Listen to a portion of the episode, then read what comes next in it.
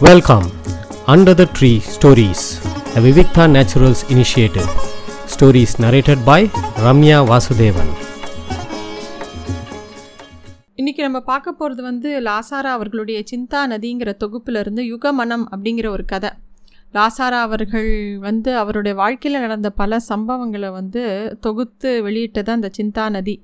சில இது கதைகளாகவும் சில இது கட்டுரைகளாகவும் அது இருக்கும். கண்டிப்பாக எல்லாரும் அவசியம் வாசிக்க வேண்டிய ஒரு தொகுப்பு.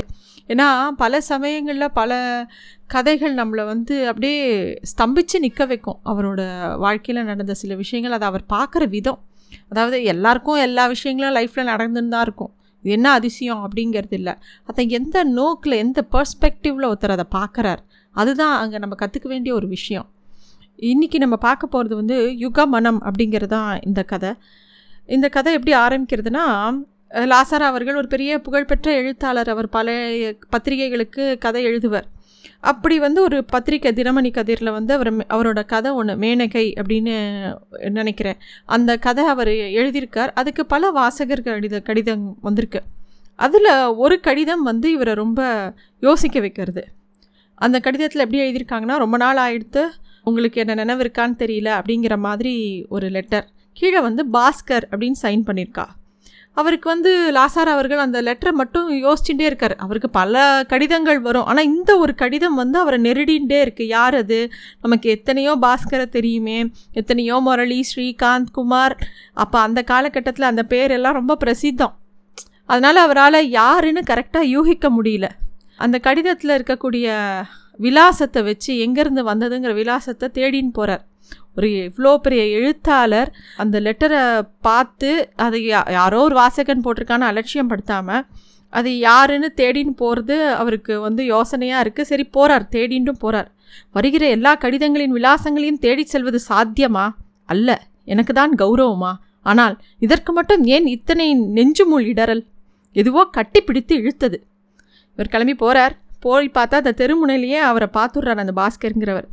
அவரை எதிர்கொண்டு அவரும் ஓடி வரார் இவரை பார்த்த உடனே ரெண்டு பேரும் தழுவிக்கிறா. இவருக்கு ஞாபகம் வந்துடுறது. ஏன்னா இந்த பாஸ்கருங்கிறவரை ஒரு சின்ன வயசில் பார்த்துருக்கார்.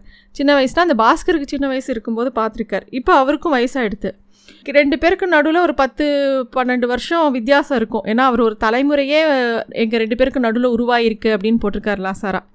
அதே முகம் அதே கலை கொஞ்சம் பாஸ்கருக்கு வந்து பாஸ்கருங்கிறவருக்கு கண்கள் ரொம்ப அழகாக இருக்குமா? ஆனால் இப்போ நல்லா கொஞ்சம் குண்டாயிட்டார். ஒரே சந்தோஷம். ரொம்ப வருஷம் கழித்து ரெண்டு பேர் ரொம்ப ஆத்ம நண்பர்கள் பார்த்துட்டா எவ்வளோ சந்தோஷம் இருக்குமோ அந்த மாதிரி ரொம்ப சந்தோஷம் ரெண்டு பேரும் ஒருத்தர் ஒருத்தர் பார்த்துட்டது. அது மட்டும் இல்லை பாஸ்கரோட வீட்டுக்கு அவர் கூட்டின்னு போகிறார் போனால் வீடு ரொம்ப பெரிய வீடு. மூணு பசங்க அவருக்கு. நல்லா ரொம்ப வசதியாக வாழ்ந்துட்டுருக்கார். அவர் ஆரம்ப காலத்தில் ஒரு சேல்ஸ் ரெப்ரசன்டேட்டிவாக இருந்துட்டு ஒரு பையன் தூக்கின்னு இங்கேயும் அங்கேயும் போனதை பார்த்துருக்கார் லாசாரா. அதனால் இப்போ வந்து சொந்த பிஸ்னஸ் வச்சுட்டு இந்த பாஸ்கர் வந்து பெரிய வியாபாரி ஆயிட்டார். பல பதவிகளில் இருக்கார். சமூகத்தில் இருக்கக்கூடிய பல சங்கங்களுக்கு தலைவராக இருக்கார். இது எல்லா விஷயமும் அவருக்கு தெரியறது. இப்போ பாஸ்கர் சொல்கிறார் உலகங்கிறது ஒரு பிரம்மாண்ட நரம்பு சிஸ்டம். எங்கே தட்டினாலும் அதோட விதிர் விதிர்ப்பு எங்கே எவ்வளோ தூரம் கேட்கறது? இல்லாட்டி முப்பது வருஷம் கழித்து நம்ம ரெண்டு பேரும் இப்படி சந்திக்க முடியுமா? அப்படின்னு கேட்டு ரெண்டு பேரும் கையை பிடிச்சிக்கிறா. அதாவது ரொம்ப அன்பு. நம்ம நிறைய பேர் கடந்து வந்திருப்போம் வாழ்க்கையில். நிறைய சில பேர் நம்ம மனசில் எப்பயுமே அவள் மேலே ரொம்ப அன்பு இருக்கும். ஆனால் சமய சந்தர்ப்பங்கள்னால அவள் கூட ரெகுலராக பேசுகிறதோ பழகிறதோ முடியாமல் போயிடும். ரொம்ப வருஷம் கழித்து திருப்பி அவளை பார்க்க நேரித்துனா எந்த இடத்துல விட்டோமோ அங்கேயே தொடங்கும் சில உறவுகள். அது மாதிரி லாசாரா அவர்களுக்கும் இந்த பாஸ்கருக்கும் அவ்வளோ ஒரு சந்தோஷம். அந்த அவளை அவளுக்கு அவ்வளோ விஷயங்கள் இருக்குது சொல்கிறதுக்கு பேசுகிறதுக்கு எல்லாத்தையுமே பார்த்துட்டுருக்கார் பேசின்னு இருக்கார். நிறைய விஷயங்கள் பேசிகிட்டே இருக்கும்போது அப்போ வந்து ஒரு அம்மா வராங்க. அந்த இடத்துக்கு ஒரு அம்மா வராங்க. அவங்கள பார்த்தா ரொம்ப வயசானவங்க. அந்த பாஸ்கர் வந்து இப்போ ஒரு பெரிய நிலைமைக்கு வந்துட்டார். ஒரு ஒரு கம்பெனி சிஇஓ அந்த நிலமையில் இருக்கார் அவர். அவர் வந்து எளிமையாக இவரோட பேசிகிட்டு இருக்கும்போது திடீர்னு ஒரு வ வயசான அம்மா ஒரு வேலைக்காரம்மா அப்படிங்கிற மாதிரி பார்த்தாலே தெரியுது ஏண்டா பாஸ்கர் வேட்டியை இன்னும் அவுத்து போடலையா? எப்போ துவைச்சு நான் எப்போ காய வைக்கிறது அப்படிங்கிறா. வாசப்படியில் இருக்கிற அந்த கிழவிக்கு எழுபது எழுபத்தஞ்சு வயசு இருக்கும். உடல் ரொம்ப வத்தி போயிருக்கு. அதாவது ஏதோ ஒரு கொம்பு மேலே துணி மாட்டினா எப்படி இருக்குமோ அந்த மாதிரி இருக்காங்க அந்த அம்மா. உடனே பாஸ்கர் எழுந்து நிற்கிறார் அந்த அம்மாவை பார்த்தோன்னே அமைதியாக ரொம்ப அன்பா இந்த வந்துட்டேம்மா அப்படிங்கிறா. அது பார்த்தோன்னே லாசாரா அவர்களுக்கு ரொம்ப ஆச்சரியமாக இருக்குது அம்மாவா இவளா? வேலைக்காரி என்று சொல்லாமலே தெரிகிறதே அப்படின்னோடனே இந்த மகன் யார்? அப்படின்னு உடனே இவரை காமிச்சு கேட்குறார் இவர் உங்களுக்கு தெரியாது ரொம்ப வேண்டியவங்க இவங்க அப்படின்னு இவர் அந்த பாஸ்கர் சொல்கிறார் சரி சுருக்க விழுத்துட்டு போடா பேச்சுக்கு ஆள் கிடச்சா கிடைச்சா போதும். பேசிகிட்டே இருப்ப நீ அப்படிங்கிற மாதிரி சொல்லிட்டு தோச்சு போட்டுட்டு நான் கட்டையை சித்த நீட்ட வேண்டாமா அப்படின்னு அழுத்துட்டே போகிறா அதாவது இதை வந்து பார்க்குறவாளுக்கு ரொம்ப வினோதமாக இருக்கும். ஒரு வேலை செய்கிற அம்மா ஒரு வீட்டில் ஒரு பெரிய மனுஷனை இந்த மாதிரி ஒரு மிரட்டிட்டு போகிறதுங்கிறது பார்க்குறவங்களுக்கு வித்தியாசமாக இருக்கும். அந்த அம்மா பாட்டுக்கு அப்படியே வீட்டை சுற்றி புழக்கடை பக்கம் போகிறா இவரோட முகத்தில் வர திணறலை பார்த்து பாஸ்கர் அவர் சிரிக்கிறார். அப்போ சொல்கிறார் இவளுக்கு கல்யாணம் ஆன கையோட வேலை செய்ய எங்கள் வீட்டுக்கு வந்துட்டா. அப்போ எங்கள் அம்மா வயத்தில் நான் இருந்தேன். எங்கள் அம்மா கர்ப்பமாக இருந்தா என்ன? அப்போ வந்து சமையல் பண்ணிட்டு இருக்கும்போதே அம்மாவுக்கு வழி வந்து யாருமே உதவிக்கு இல்லை. நான் அந்த சமையல் அறையிலேயே நான் பிறந்துட்டேன். அப்போ இவ ஒத்தி தான் வேலைக்காரி. இவ தான் எங்கள் அம்மாவுக்கு எல்லாம் ஹெல்ப் பண்ணா.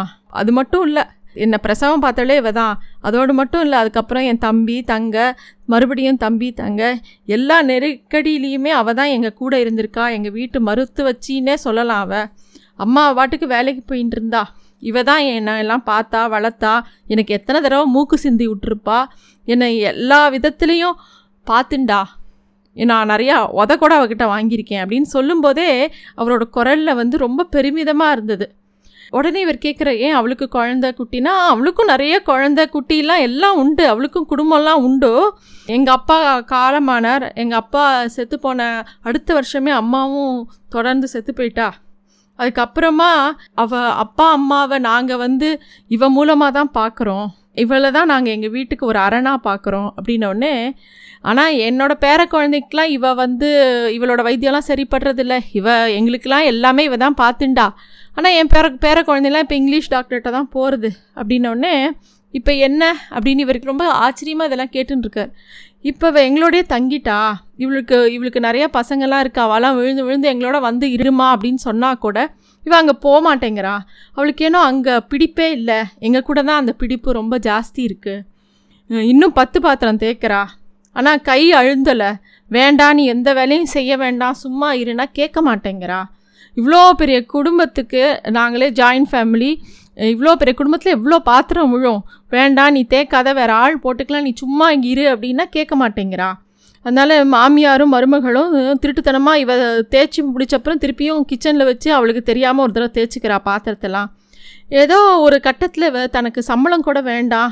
எனக்கு ஏதோ இந்த ஓரமாக இந்த ரேடியில் ஒரு இடத்த கொடு நான் படுத்துக்கிறேன் அப்படின்னு சொல்லிட்டு ஒரு கிழிஞ்ச பாயை போட்டுன்னு படுத்துக்கிறா. அது கூட ஒரு நல்ல படுக்கை கொடுத்தா கூட வாங்கிக்க மாட்டா அப்படின்னு சொல்லின்னு இருக்கார் பாஸ்கர்.